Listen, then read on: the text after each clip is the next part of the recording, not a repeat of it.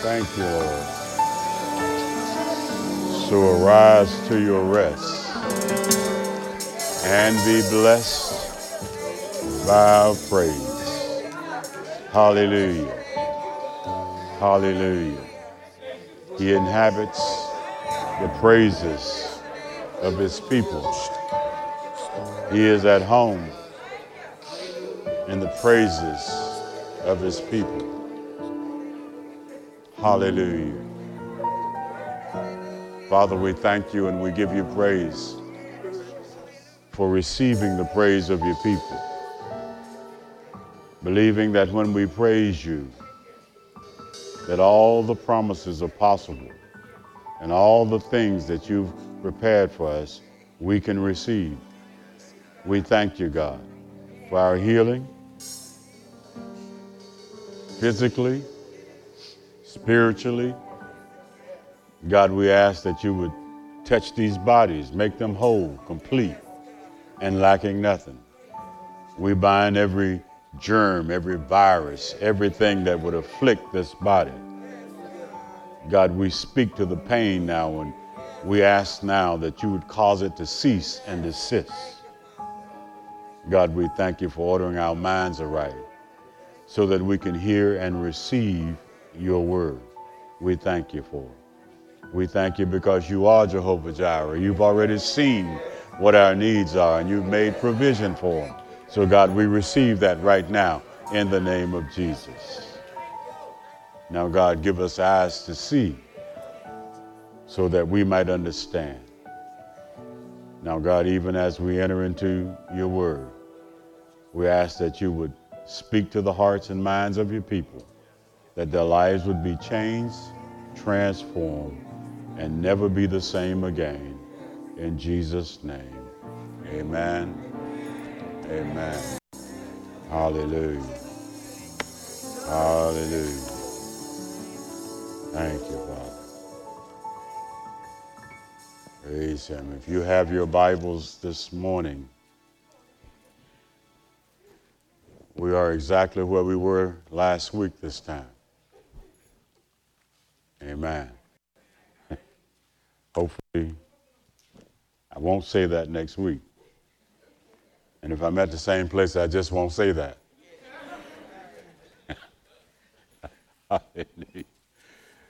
Luke chapter 10, Luke chapter 10, verse 38. The Bible says, Now it happened as they went that he entered a certain village, and a certain woman named Martha welcomed him into her house. And she had a sister called Mary, who also sat at the feet of Jesus and heard his word. But Martha was distracted with much serving. And she approached him and said, Lord, do you not care that my sister has left me to serve alone? Therefore, tell her to help me. And Jesus answered and said to her, Martha, Martha, you are worried and trouble about many things. But one thing is needed. And Mary has chosen that good part, which will not be taken away from her. So we're still talking about kingdom priorities. This is the third installment of kingdom priorities. Amen. You can be seated. Now, to kind of quickly bring us up to speed, I told you in the last couple of weeks that this story, of course, was about uh, Jesus visiting what he calls in John chapter 11 his good friends. Lazarus, the Bible says, was the disciple that he loved. Uh, Mary and Martha were his siblings. So, in this situation, he's going to a familiar place with familiar people. We talked to you a little bit about hospitality, what happens when you come to someone's home for a visit. And uh, we told you that that is one of the, the most important attributes of a good Christian, that you make provision for the, per, the person who is coming to your home, and that you make sure that the provision is worthy of the guest, not what you particularly want. Amen. We also told you that it's a story about serving. And in the situation here, we find that uh, the two sisters were serving uh, in tandem, but it looks like Mary had finished what she was doing and was sitting listening to Jesus, but Martha was still busy in the kitchen. So we see that there was some conflict there, which often occurs when you're serving. Amen? Amen? Okay, all right. If you're serving, listen, if you're serving, uh, sometimes the conflict is inherent to serving because you're giving people what they don't want. Oh, that's. Mm. It's like me giving you this message this morning. I am giving you information that you wish you didn't have to hear. Amen? So we said that Martha then uh, became a little bit indignant, and she was mad with Mary because she was not doing what she was supposed to do. And she was indignant with Jesus because he didn't make her do what she wanted her to do. I know that you've never had that situation where uh, somebody's not doing what you think they should do, and you got upset about it. I know, but that's some, some other folk do that. But we also know a couple of things, and I want to pick this up uh, uh, so I can make sure I finish it today. We find that, uh, I told you last week that, that we always have to take responsibility uh, uh, for what we're doing seriously. In other words, if I'm called to serve in a certain function or I'm in a certain situation, I can't take it lightly. Whatever my assignment is, whatever my assignment is, that is serving God. Ah, okay. Listen, listen, listen. We always tend to trivialize things that we don't think are important. But if God has called you to serve in any capacity, that is important. So if He's called you to, to, to stand in the corner and just look, that's important. And that becomes the kind of service that we should take very seriously. Amen. Now, I also told you this you should take your service seriously, but you shouldn't take yourself too seriously. Amen. And that's because uh, we tend to mess up the way that we serve or we ruin service uh, when we o- overestimate our importance. Uh, sometimes you need to get out the way and let God do His thing. Amen. Uh, we always have a set way that we believe it ought to go, and because we think it ought to go a certain way, uh, we think that's the only way it can work. Amen? So, now, one thing we know about Martha Martha was a spiritual person. We can't say that she was uh, uh some uh, rogue Christian because we notice in John chapter 11 and verse 27 the Bible attributes this, one of the greatest confessions of faith, to, to Martha. Here's what it says it says, She said, This is what she said to Jesus Yes, Lord, I believe that you are the Christ, the Son of God, who has come into the world. Not many people can say that if they have not had a born again experience. Oh, wait. There are many, many people who can't say that today. I believe that you are the Son of God who has come into the world. Amen. So we know that she was a spiritual person.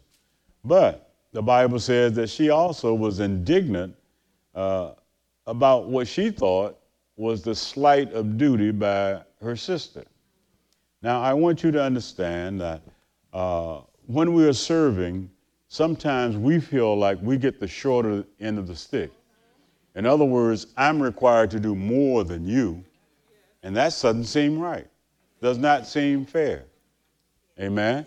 If you're required to carry a 50 pound load, uh, and I'm only required uh, to carry 10, then you're going to get a little bit upset with me.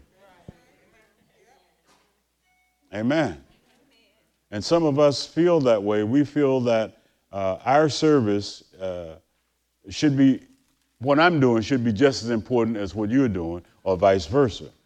The problem is, of course, is that when I look at what you're doing and try to compete with what you're doing, it adds stress to my life and it inhibits my service. I can't do what I'm supposed to do for being upset about what,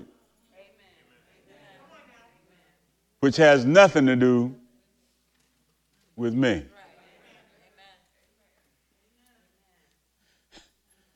So, I don't, don't.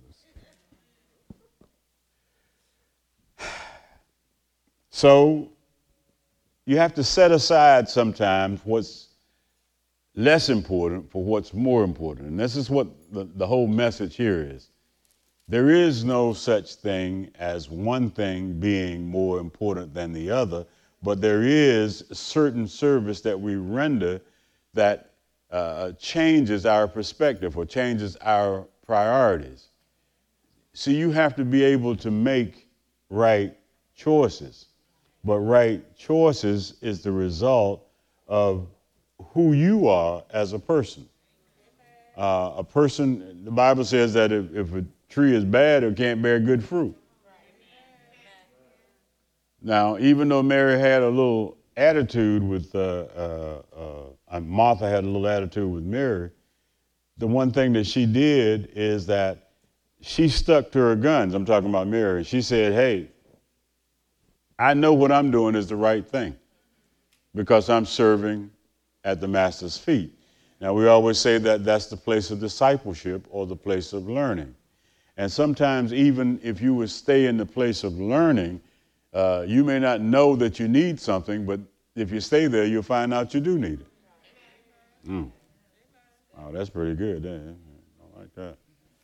So Martha was making a greater provision for her guests that, that, than what was needed. In other words, she was going above and beyond what Jesus required. What? Is that possible?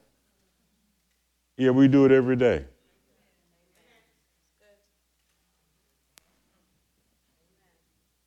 Now, I'm almost scared to say what I want to say because I don't want to inhibit anybody. But we have these ideas that, for example, uh, we read in the Bible where Jesus said, Could you not tarry for one hour? So now you're trying to pray for an hour. But you ain't got but 10 minutes of prayer. So now you got 50 minutes of you.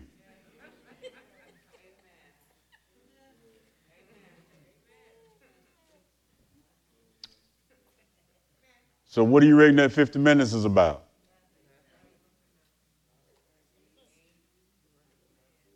So you're serving then comes be, becomes a chore and it becomes self-serving and it starts to be all about you and not about the one that you're serving.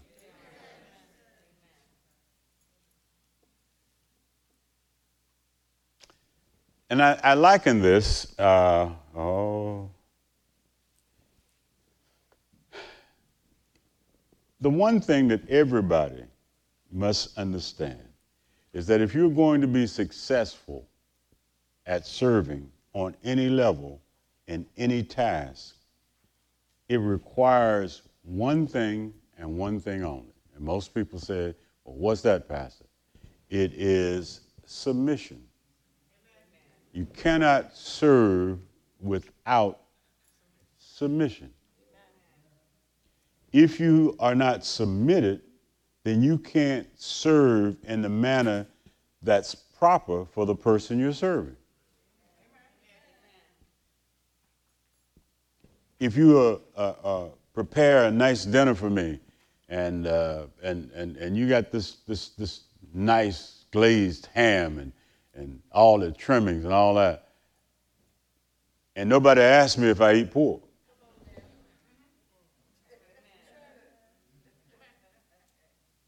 You, you understand what I'm saying? Now, don't, that's an example. We're sure you understand. that's an example. don't be saying to tell people, that's a don't eat pork. That's a lie. I eat everything. Amen. I even eat that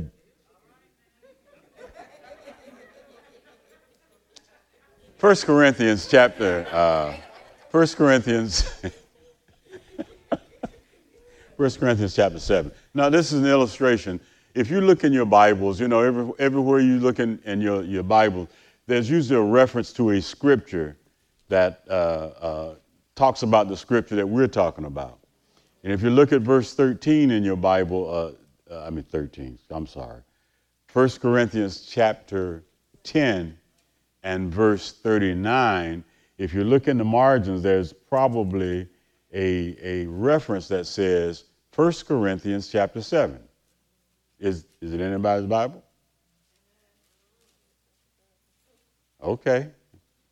All right. I'm dollar store Bibles now. But, but the reason that is there is because in 1 Corinthians chapter 7, it talks about how we qualify for service.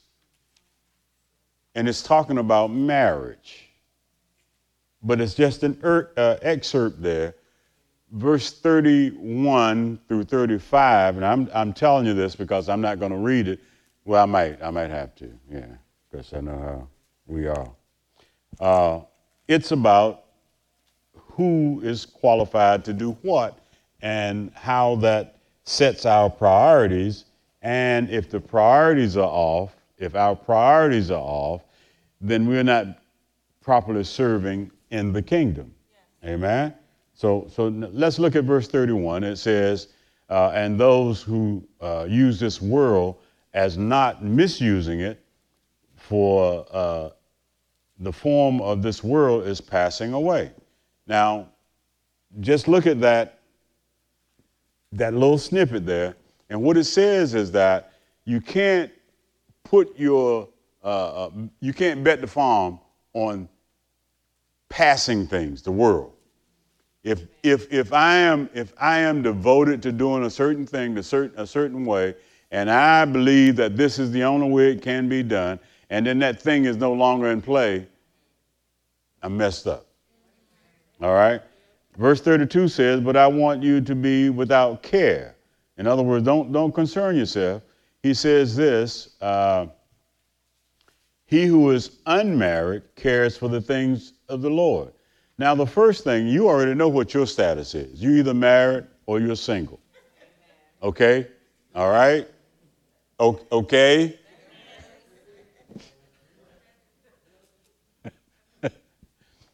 Okay, now Paul, when he was writing this, let me make sure I under, get you to understand this. When Paul was writing this, he was categorizing women, not men, but it applies to both.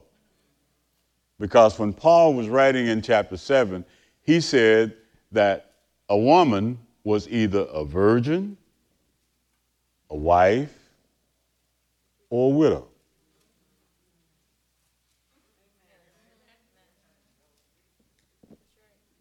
That's, that, that's all there were.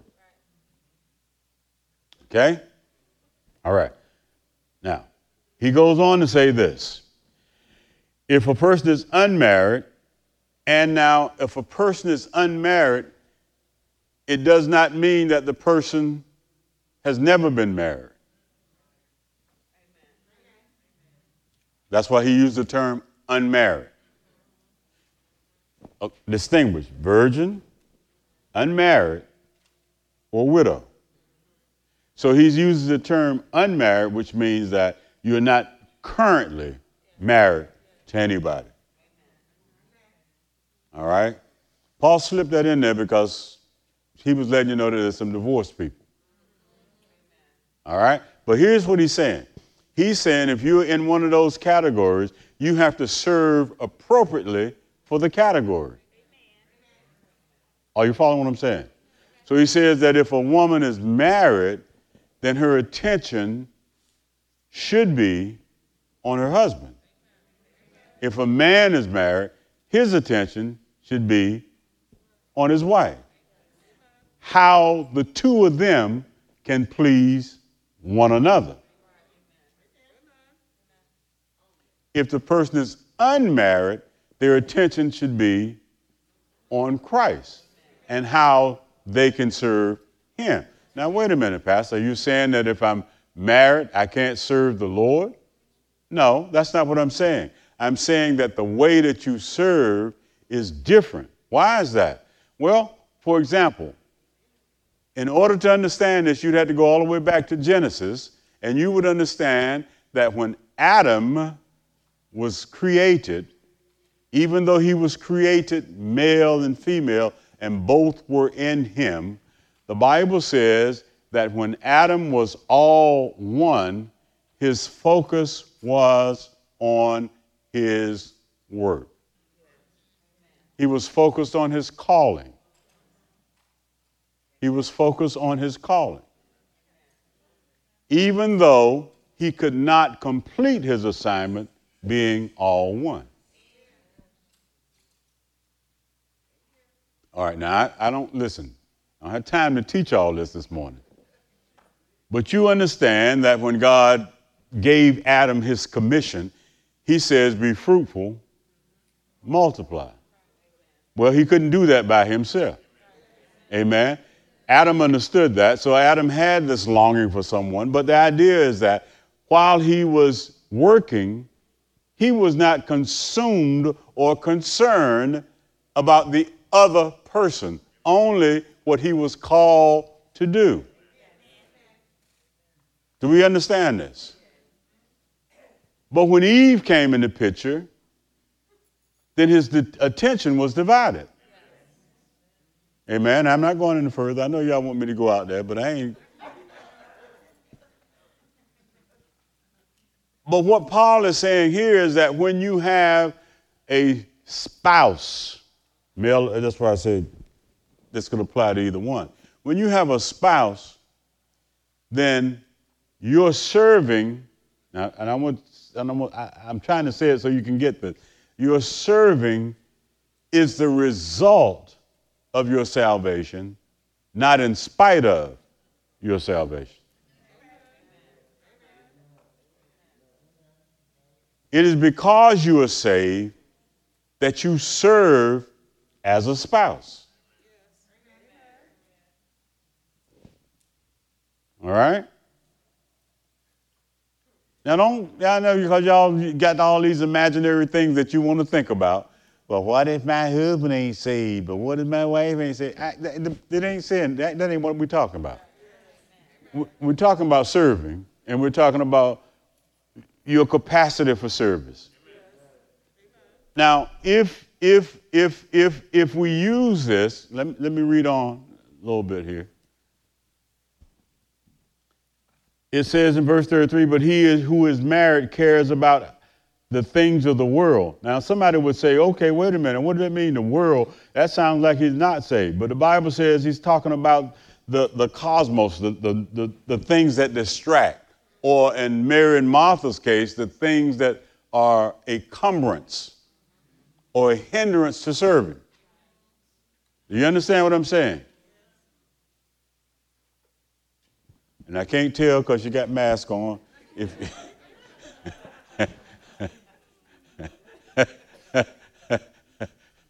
if if come on now look, look.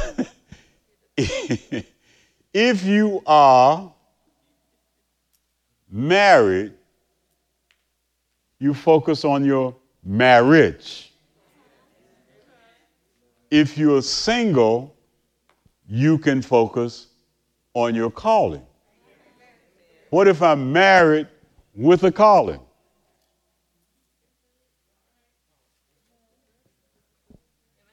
You can do that because if you're saved and your spouse is saved, then you will have an agreement as to your calling and you can serve together. But there must be an agreement. A wife does not come to her husband and say, The Lord has called me to preach. And he says, Well, he ain't tell me. Vice versa.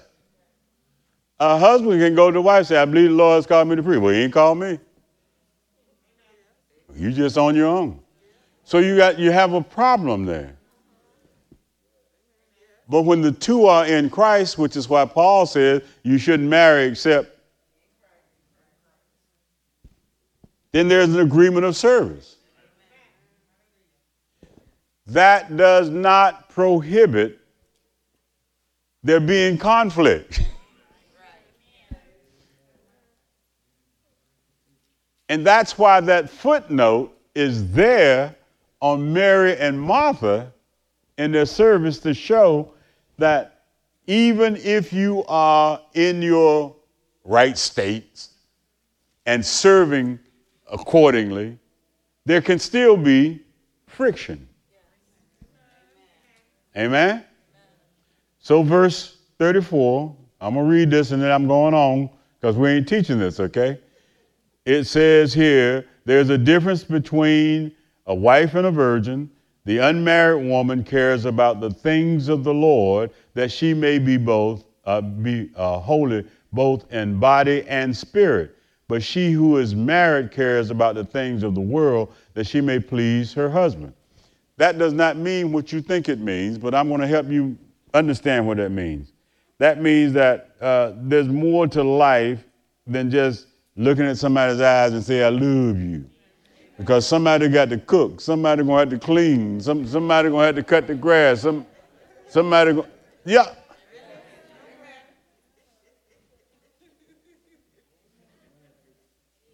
Well, don't single people have to think about it? Not if they don't want to.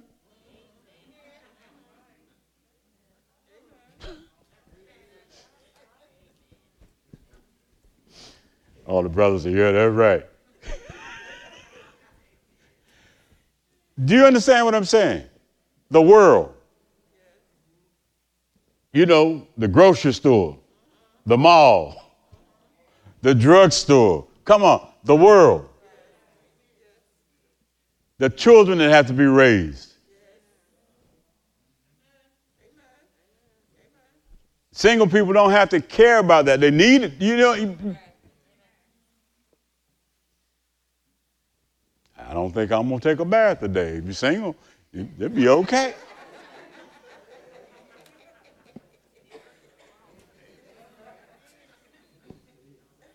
Huh? Of course, I question your service, but that's, that's, a, that's a whole. All right. Uh, so here, write this in your notes. What this, this little 1 Corinthians said, status influences choices. Okay? Status influences choices. All right? So let's go back to Mary and Martha again. My goodness, I probably shouldn't have gone there at all. Mm.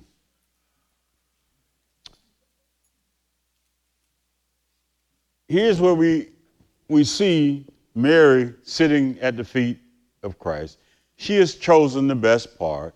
And I think I told you this last week. If I did not tell you today, Matthew 4 and 4 says that man shall not live by bread alone, but by every word that proceeds from the mouth of Christ.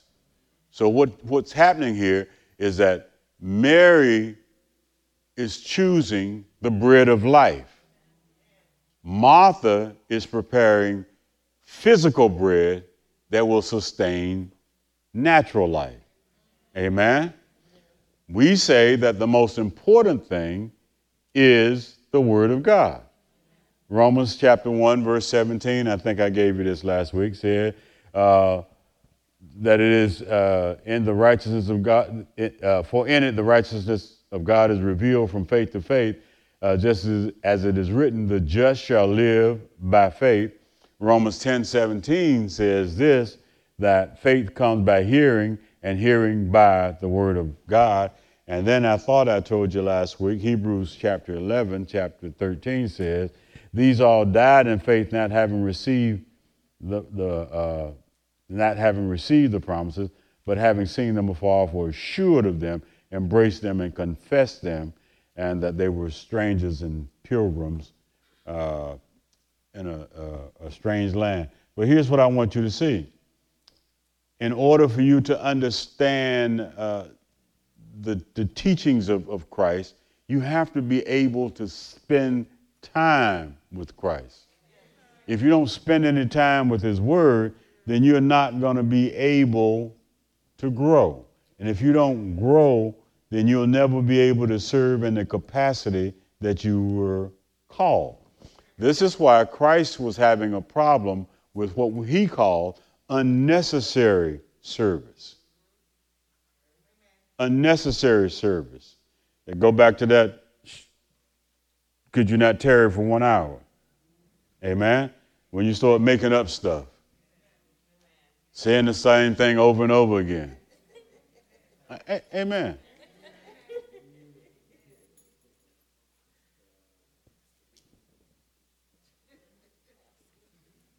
All right. Okay. One of the biggest problems with Christians today, especially when it comes to prayer, if you pray in public, you ought to write it down. Oh, well, uh, all these sanctified people looking at me. Uh-uh. You mean to tell me that the Lord can't talk to you in, in your house, at your computer? And you can't write that prayer down and come in and read that prayer. And if the Lord puts something to us, and you won't be stumbling and bumbling and holding up church.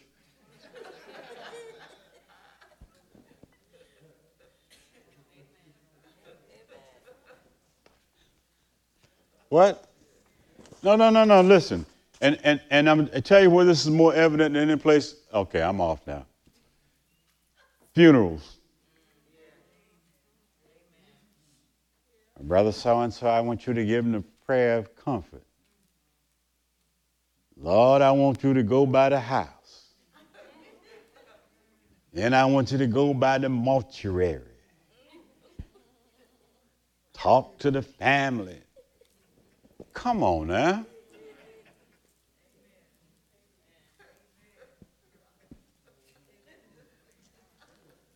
Write it down.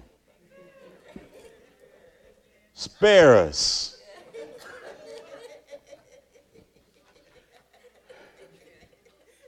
Now, the reason, come on, y'all got too excited about that. You must know a couple of them deacons. But, but, but listen. the reason, the reason for, for criticizing unnecessary service. 1 Corinthians 6 and verse, I think it's 13. And the Bible says that food is for the belly, and the belly is for food. But it said God will destroy both of them. Is that what it said? He says, whatever you do naturally won't survive. Here's what he was saying. Can I put paraphrase? Martha, it doesn't matter how much food you cook. When they're dead, the food won't do them any good. Mary, the word that you receive will live forever. You understand this?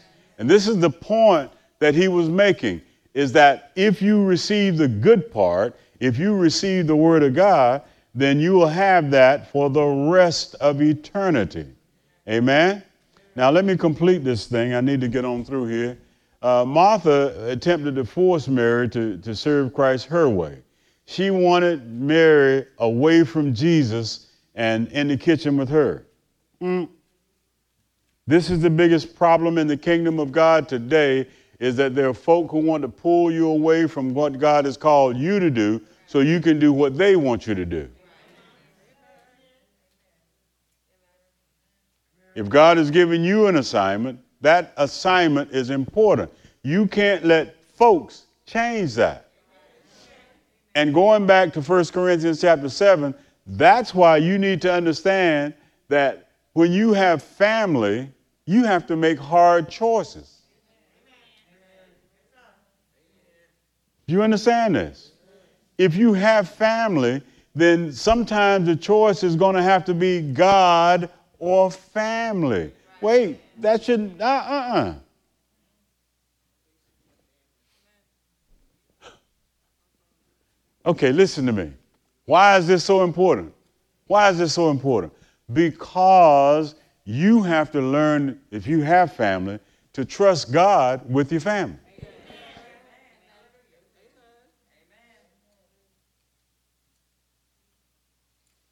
The moment you say, Well, my family is the most important thing, you better ask Job. Oh, y'all understand? Oh, you're mad with me now, huh? Talk about my baby like that. No, it's because you love God that you want your family covered. So you do whatever's necessary to make sure that they are covered. And the only way you can do that 100% is you have to maintain your place with Christ. If you maintain your status in Christ, if you maintain that relationship, you never have to worry about your family. I've never seen the righteous forsaken or their seed begging bread. Now, either you believe or you don't.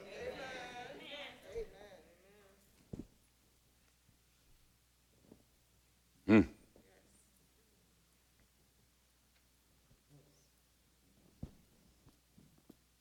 And let me tell you one more thing about that. This is why people get pulled out of church because of family.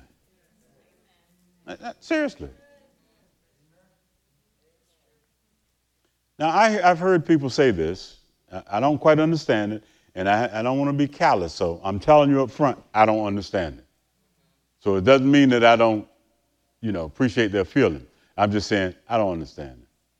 When somebody will say, well, you know, my mom was in the hospital, uh, so I can't come to church. Now, see it? I don't understand it. Unless you're a nurse or a doctor,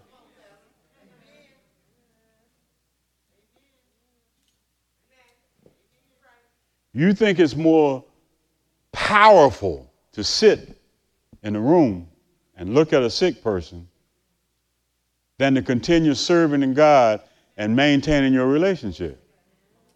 Okay, I'm looking at you.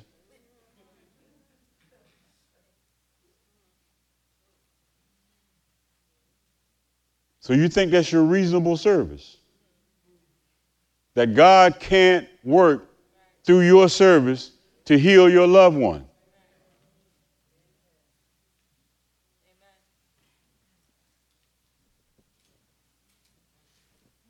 Pastor, that's gold. Oh, that's just gold. Why?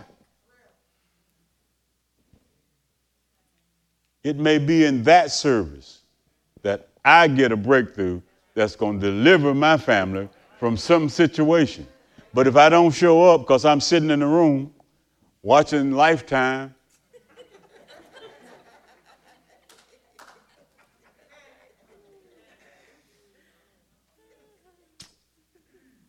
All right, let me finish this. Okay, I'm, y'all do understand what I'm saying, though. Okay, and I'm not saying you're wrong for doing it. That's not what I'm saying. So don't go and tell anybody he don't want us to spend no time. no, you do whatever's best for you. I'm just saying I think that your time would be better firming up your relationship so you can get a prayer through so you can get your loved ones delivered. Okay. All right. I'm going to have to skip all of this right here then. Uh, hmm. Well, I'm gonna just read it. How about that? Because I, I, if I if I read it, I'm gonna talk about it. okay, in her estimation, we're talking about Martha.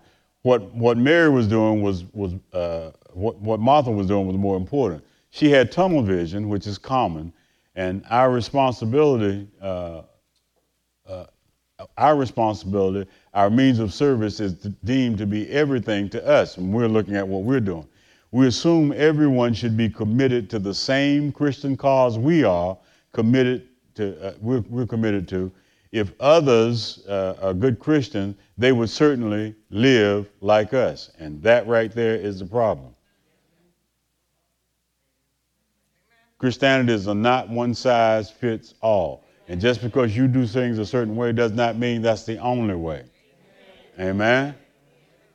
If they had it together spiritually, they would be doing what we are doing. And Martha's attitude was that, uh, hey, if I, if I have to work in here, you ought to be in here working with me too.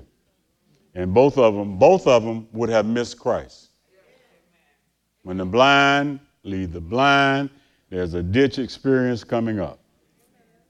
All right. So, the question as I try to round this corner why do you do what you do? Come on now, this, this is a good one. Why do you do what you do? Why do you do what you do? And this right here is what determines whether you are spiritually healthy. When you can answer that question, why do you do what you do?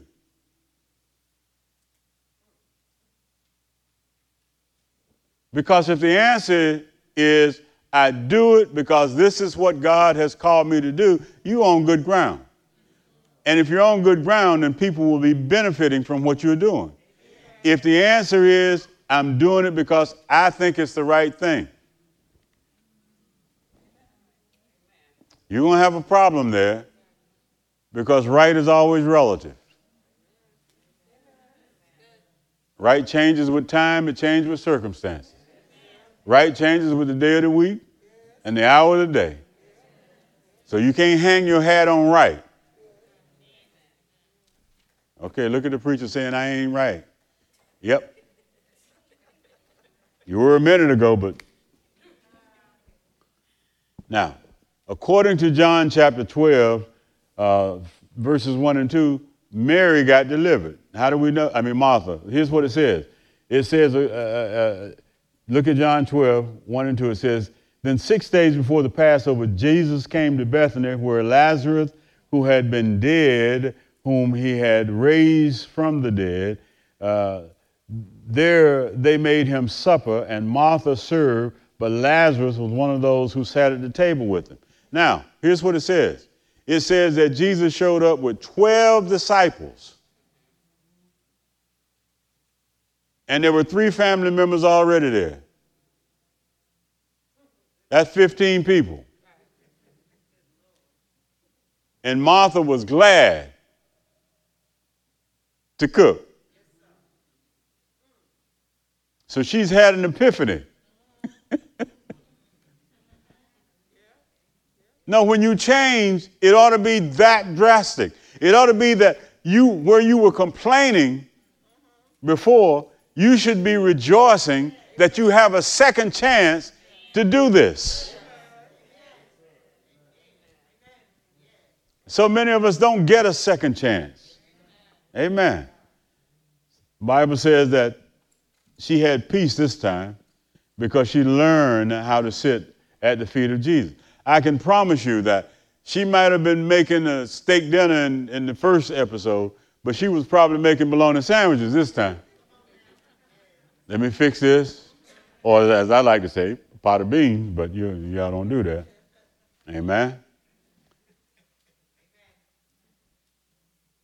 Now, the takeaway from this is this most of your problems are the result of self imposed ministry. What you talking about? Stuff that you're doing that nobody asked you to do, first of all. Huh? And now we can't stop you from doing it because you think you're supposed to. Amen. You make up stuff that makes you look holy. It's the truth. It, it, it is the truth. And I'm not going into it because I'm not trying to point out anybody's fault. What I'm saying to you is this, is that uh, you can tell when people are, are operating in what we call self imposed ministry. This is how you know they ain't happy. They ain't happy. When you're doing what you're called to do, you're excited about it. Huh? You love church. The fact that you don't like what you're doing means that you don't want to be a Christian. Because it's too hard. How about this one right here? People who love what they do never complain about what they're doing. Huh? Now, I remember back in the day, I used to tell people, you know, when I was police, I used to tell them, I do this job for free. Now, I had somebody that thought differently, but I felt that way. I was having so much fun. I said, man, I could do this the rest of my life. Because I loved it. This right here, this, this priceless. And I can tell you, it's priceless because I ain't had a raise in about 10 years. So, if anybody's listening,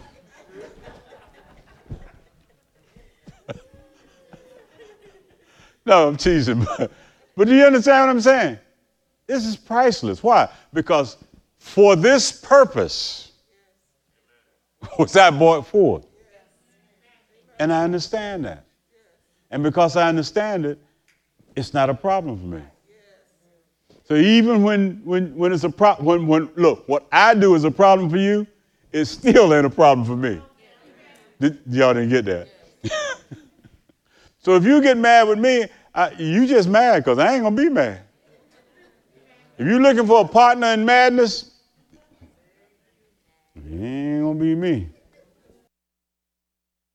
All right. So here's what I'm. telling. Uh, let me. Let me. I, oh man, I got to do really. Here's another question for you. Are you so busy doing things for Jesus that you don't spend any time with Jesus?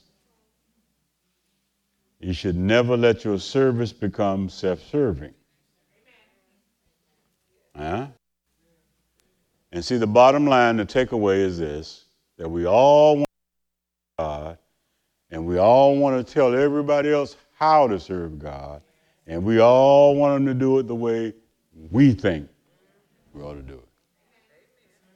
And the way people look, act, think, the way they talk, dress, the, the, the, the way they fix their hair or not, or, or wash their face or not, has nothing to do with what's in a person's heart.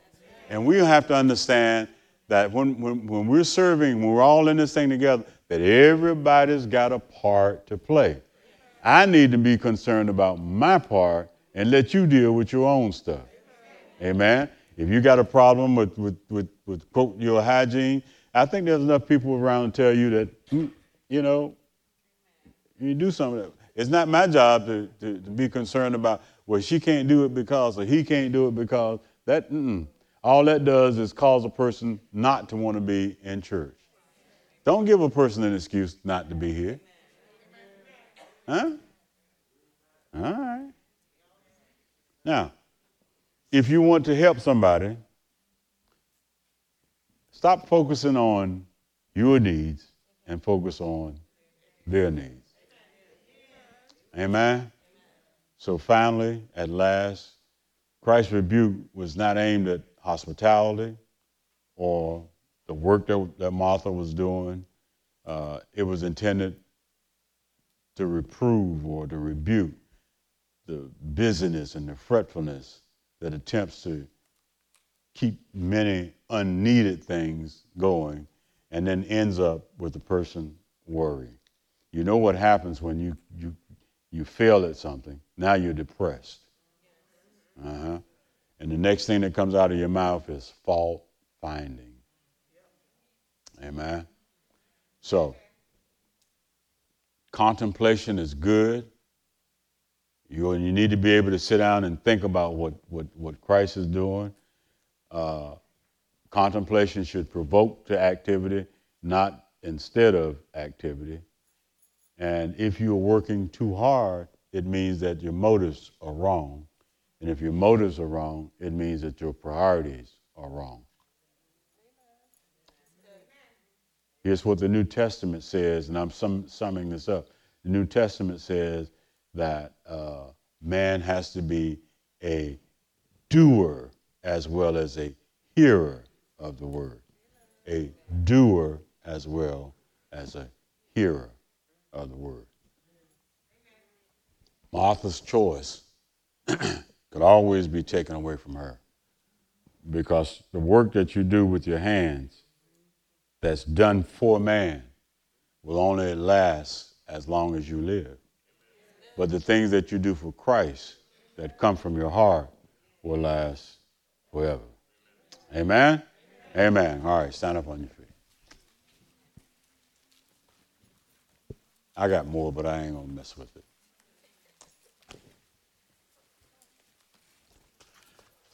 I probably said too much about all y'all stuff, been in up in your neighborhood, talked about you.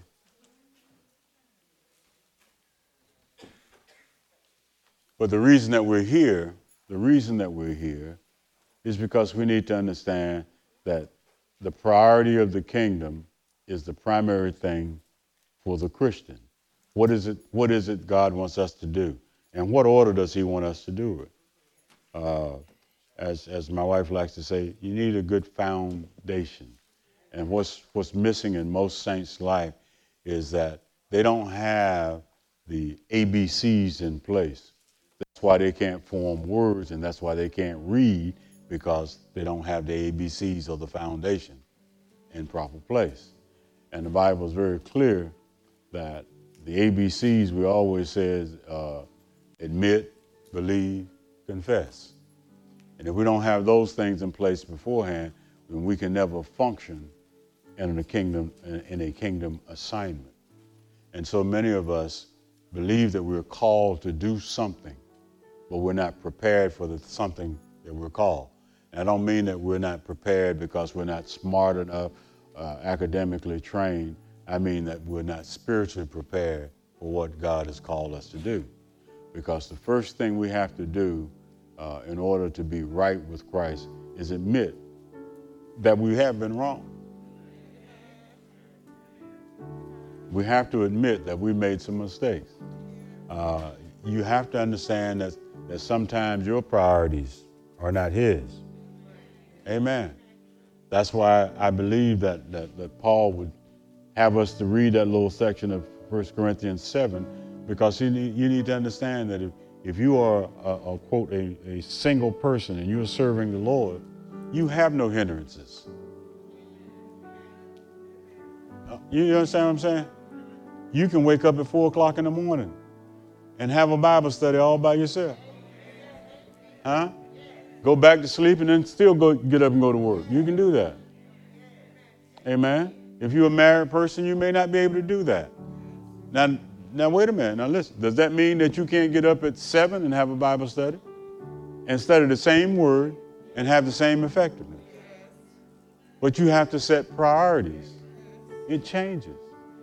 And if you if, if, if your understanding of who Christ is and who God is, it changes everything that, about who you are.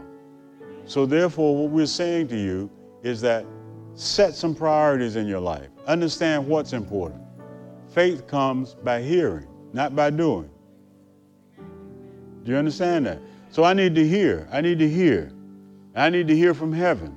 I need to hear from man. I need to hear. And then when I hear it, I need to submit to what I've heard.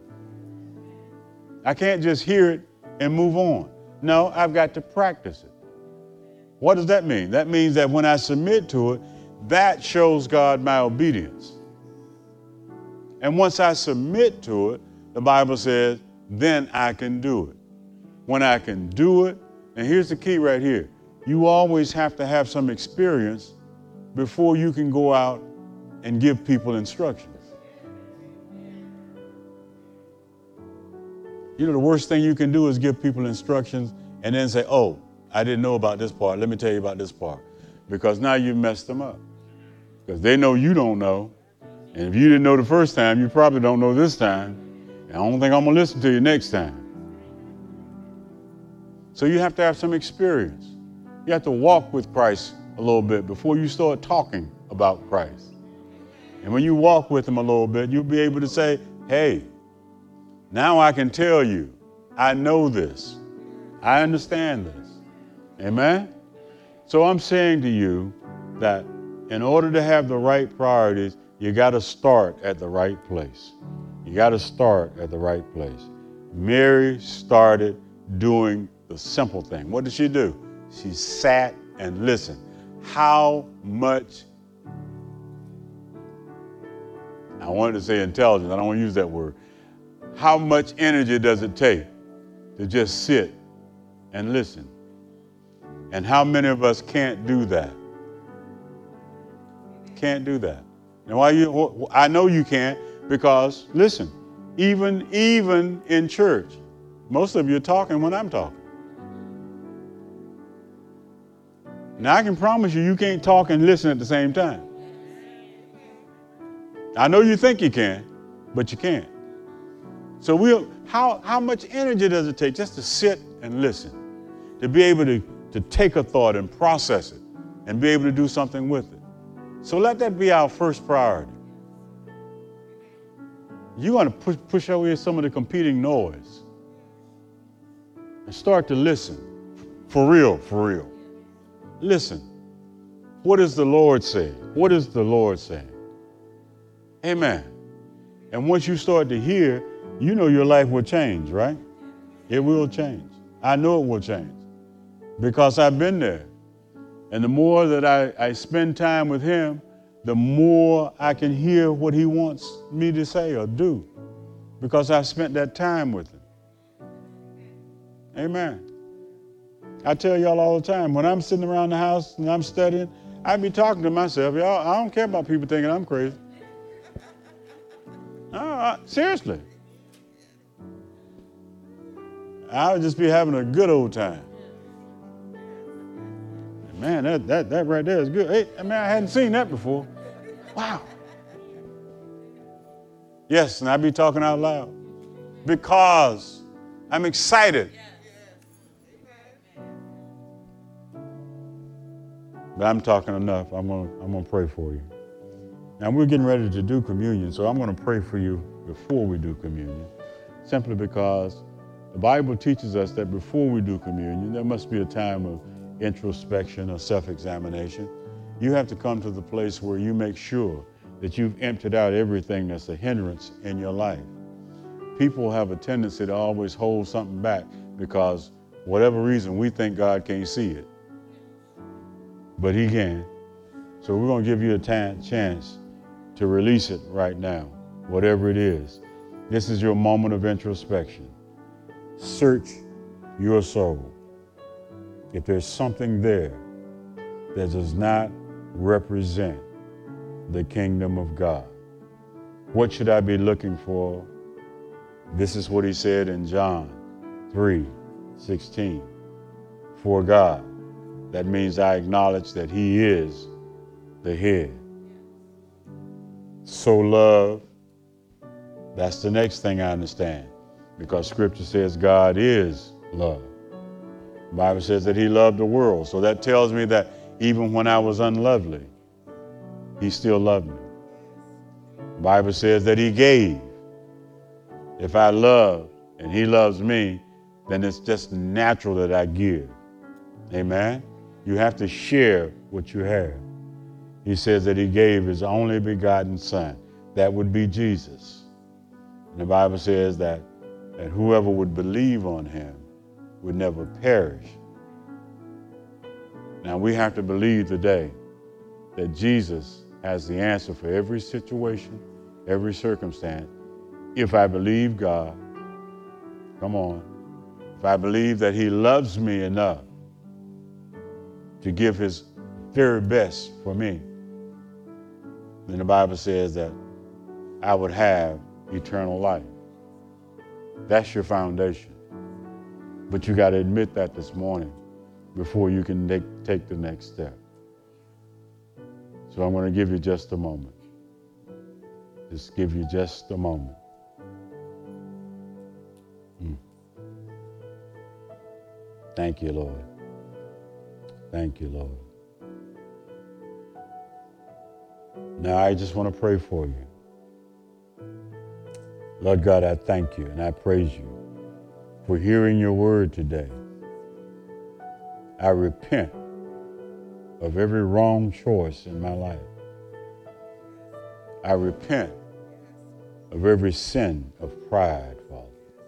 I ask you to forgive me, cleanse me, restore me. Use me for your glory.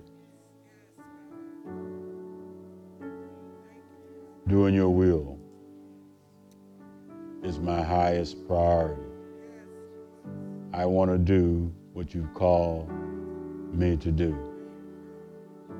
And above all else, Father, I submit myself to you today to be used by you today to do what you've called me to do today. And God, I thank you for these things in Jesus' name.